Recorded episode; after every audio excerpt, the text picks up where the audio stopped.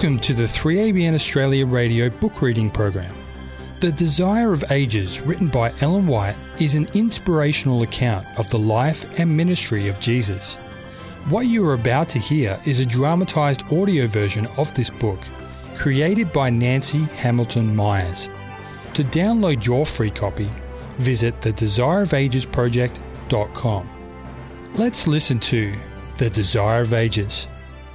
The Desire of Ages, Chapter 1 God with Us. His name shall be called Emmanuel, God with us. The light of the knowledge of the glory of God is seen in the face of Jesus Christ.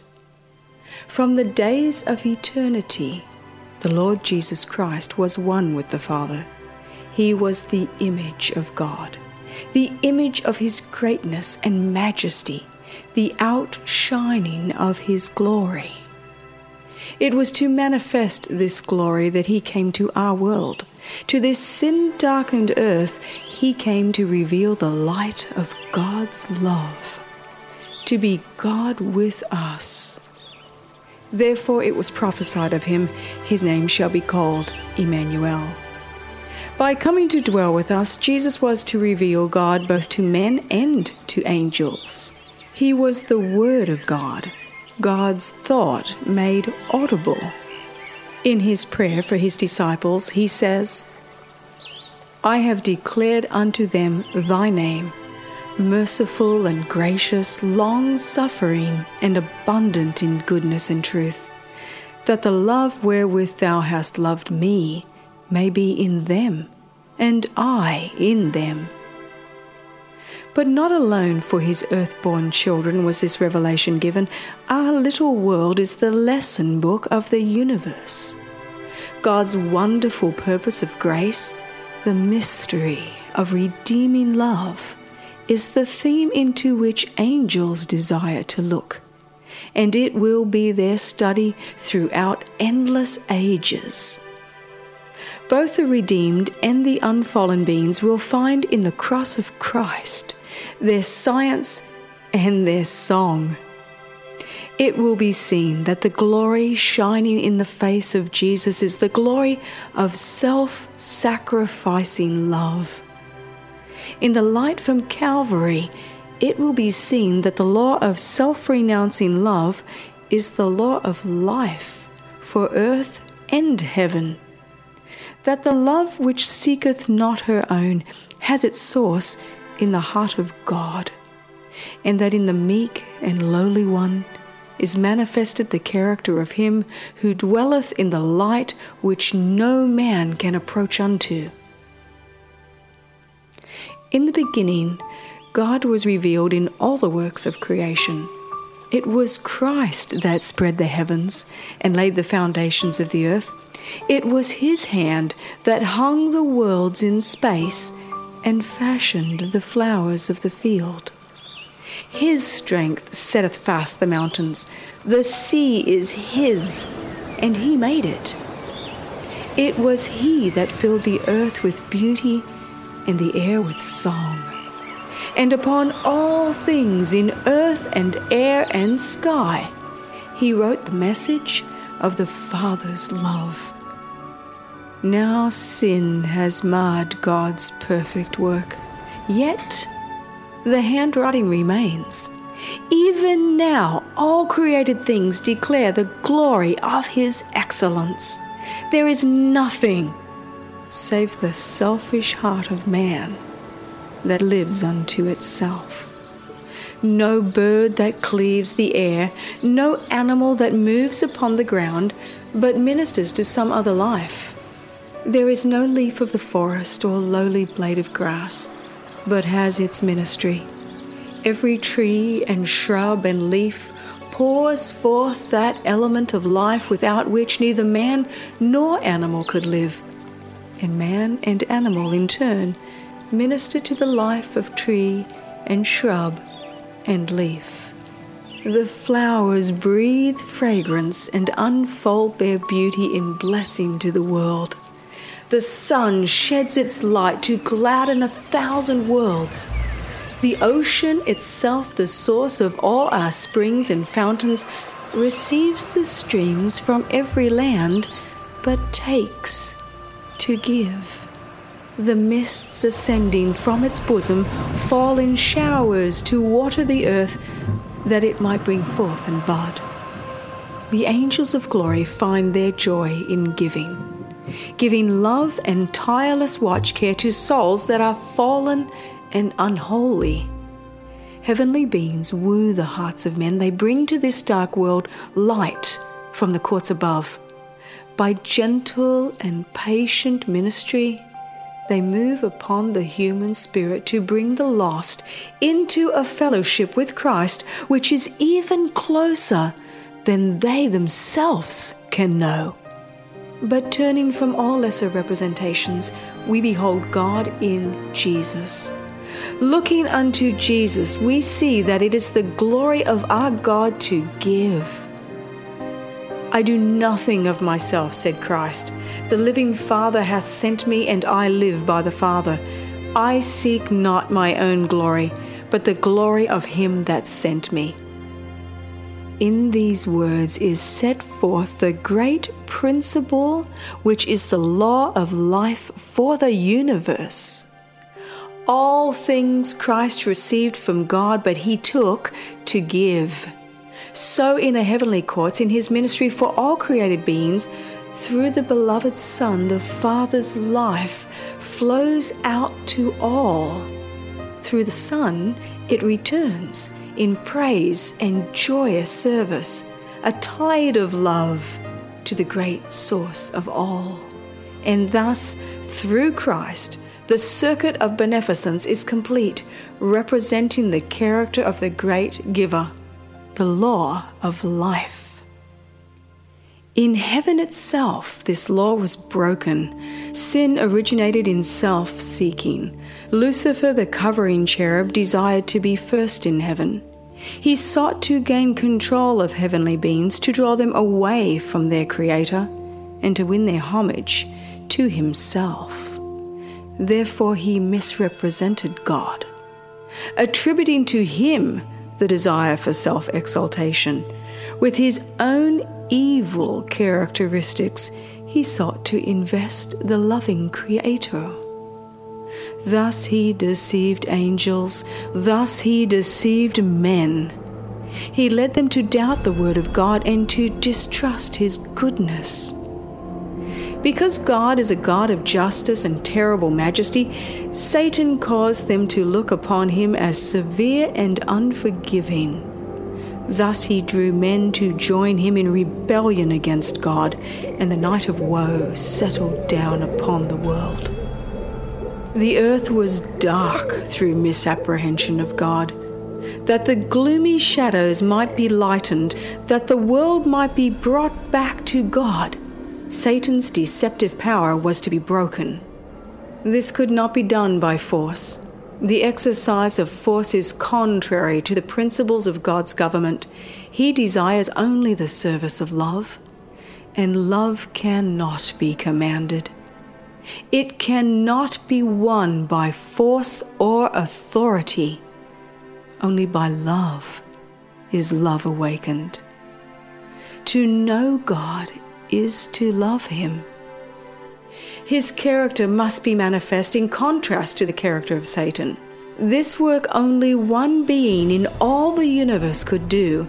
Only he who knew the height and depth of the love of God could make it known. Upon the world's dark night, the Sun of Righteousness must rise with healing in his wings. The plan for our redemption was not an afterthought, a plan formulated after the fall of Adam. It was a revelation of the mystery which hath been kept in silence through times eternal. It was an unfolding of the principles that from eternal ages have been the foundation of God's throne. From the beginning, God and Christ knew of the apostasy of Satan and the fall of man through the deceptive power of the apostate. God did not ordain that sin should exist, but He foresaw its existence and made provision to meet the terrible emergency. So great was his love for the world that he covenanted to give his only begotten Son, that whosoever believeth in him should not perish, but have everlasting life. Lucifer had said, I will exalt my throne above the stars of God. I will be like the Most High. But Christ, being in the form of God, counted it not a thing to be grasped, to be on equality with God, but emptied himself, taking the form of a servant, being made in the likeness of men. This was a voluntary sacrifice. Jesus might have remained at the Father's side. He might have retained the glory of heaven and the homage of the angels. But he chose to give back the scepter into the Father's hands and to step down from the throne of the universe that he might bring light to the benighted and life to the perishing. Nearly 2,000 years ago, a voice of mysterious import was heard in heaven from the throne of God. Lo, I come. Sacrifice and offering thou wouldest not, but a body hast thou prepared me. Lo, I come. In the volume of the book it is written of me to do thy will, O God. In these words is announced the fulfillment of the purpose that had been hidden from eternal ages.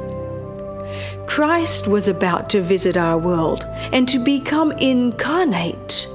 He says, A body hast thou prepared me. Had he appeared with the glory that was his with the Father before the world was, we could not have endured the light of his presence that we might behold it and not be destroyed. The manifestation of his glory was shrouded. His divinity was veiled with humanity, the invisible glory in the visible human form.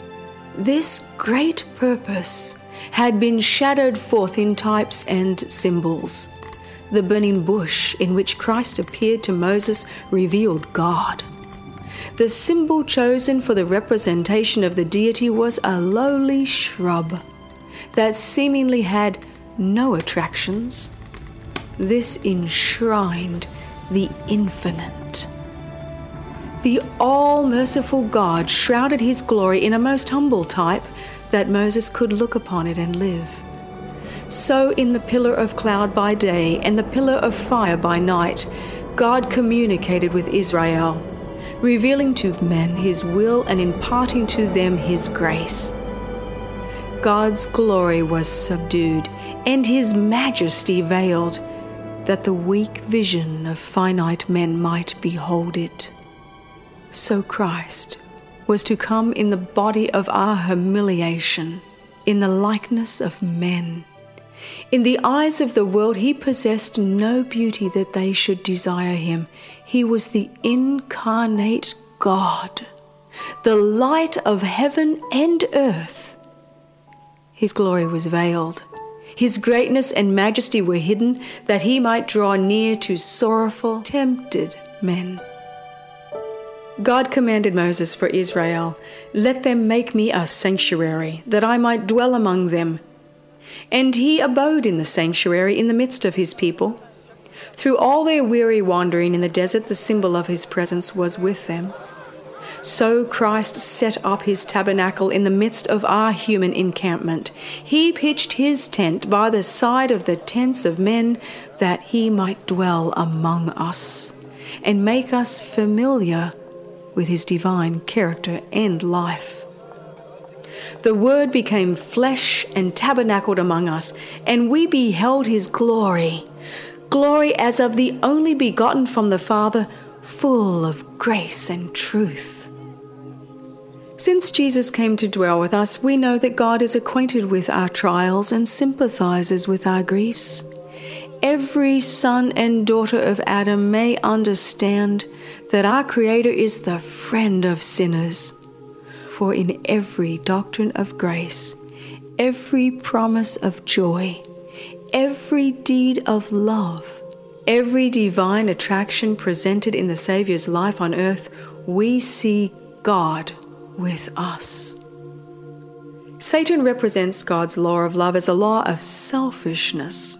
He declares that it is impossible for us to obey its precepts.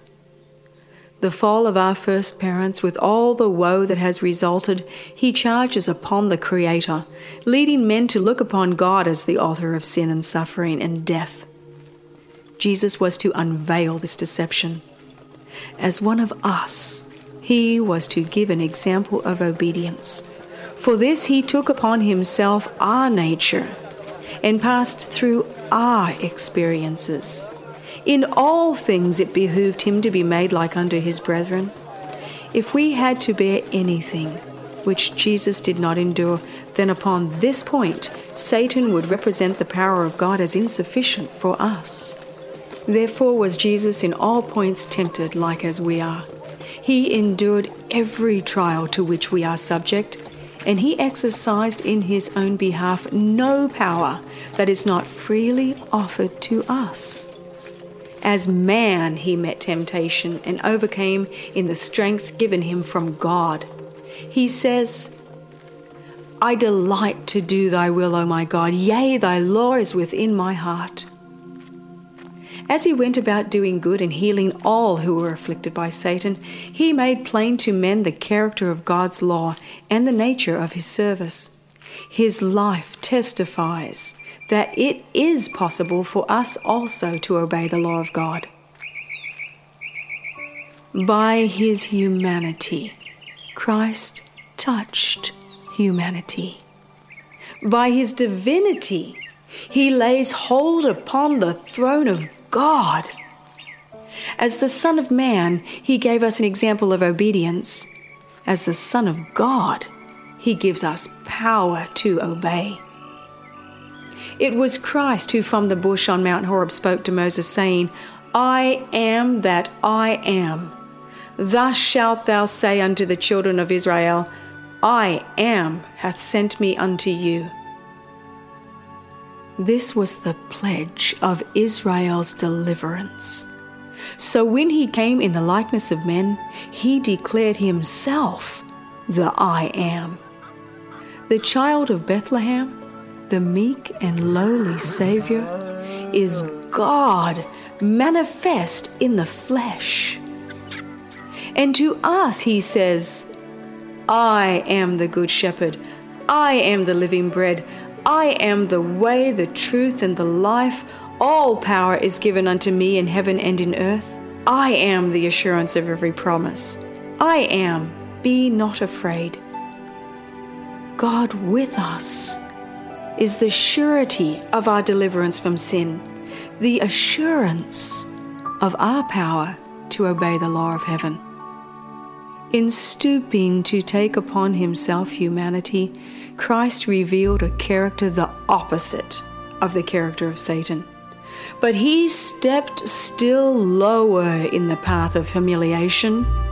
Being found in fashion as a man, he humbled himself and became obedient unto death, even the death of the cross.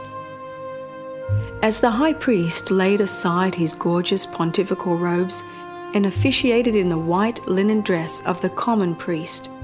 So Christ took the form of a servant and offered sacrifice.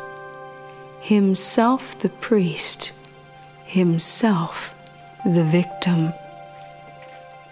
He was wounded for our transgressions, he was bruised for our iniquities. The chastisement of our peace was upon him Christ was treated as we deserve, that we might be treated as He deserves. He was condemned for our sins in which He had no share, that we might be justified by His righteousness in which we had no share.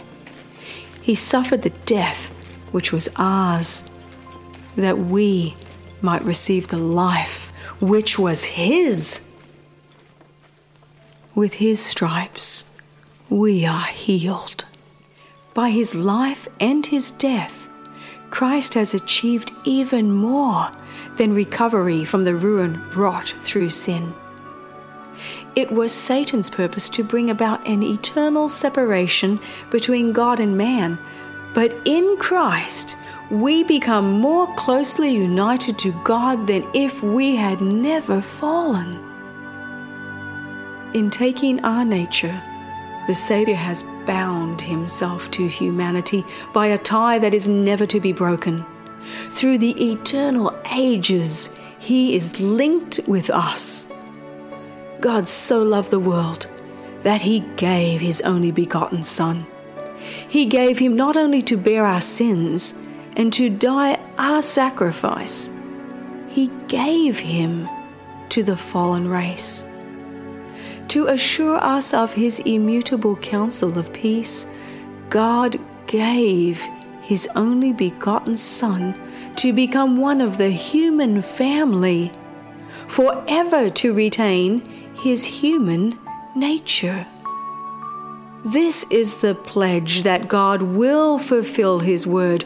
Unto us a child is born, unto us a son is given and the government shall be upon his shoulder. God has adopted human nature in the person of his Son and has carried the same into the highest heaven. It is the Son of Man who shares the throne of the universe. It is the Son of Man whose name shall be called Wonderful Counselor, the Mighty God, the Everlasting Father, the Prince of Peace. The I Am is the daysman between God and humanity, laying his hand upon both. He who is holy, harmless, undefiled, separate from sinners, is not ashamed to call us brethren. In Christ, the family of earth and the family of heaven are bound together. Christ glorified is our brother. Heaven is enshrined in humanity and humanity is enfolded in the bosom of infinite love. Of his people, God says, they shall be as the stones of a crown, lifted up as an ensign upon his land.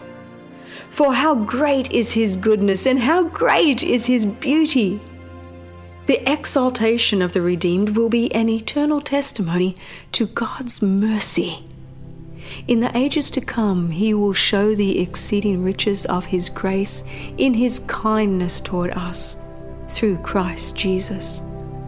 To the intent that unto the principalities and powers in heavenly places might be made known the manifold wisdom of God, according to the eternal purpose which he purposed in Christ Jesus the Lord.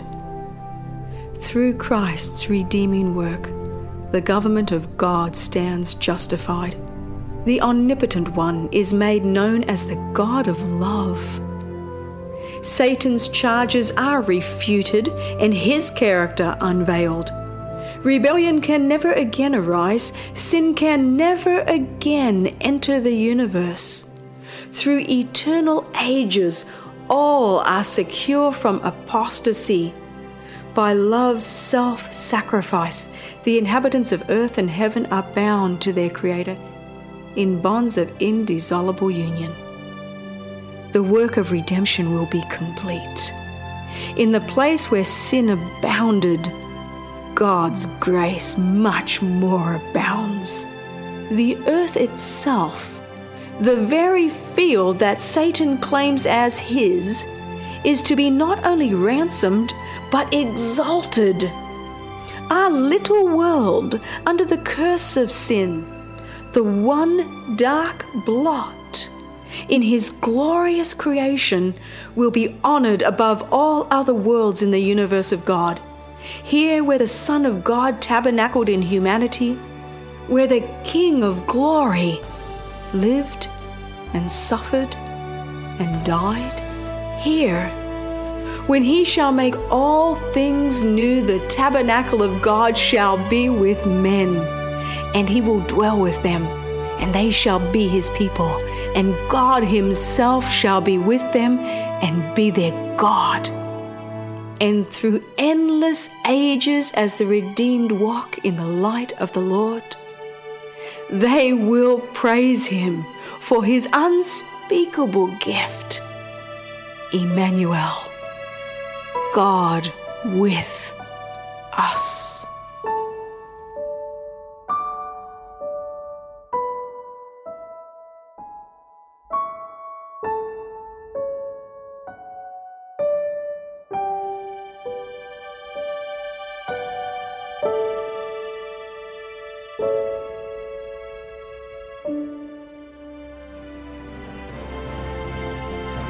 Join us next time as Nancy Hamilton Myers continues her dramatised audiobook, The Desire of Ages, written by Ellen G. White. This program has been brought to you by 3ABN Australia Radio.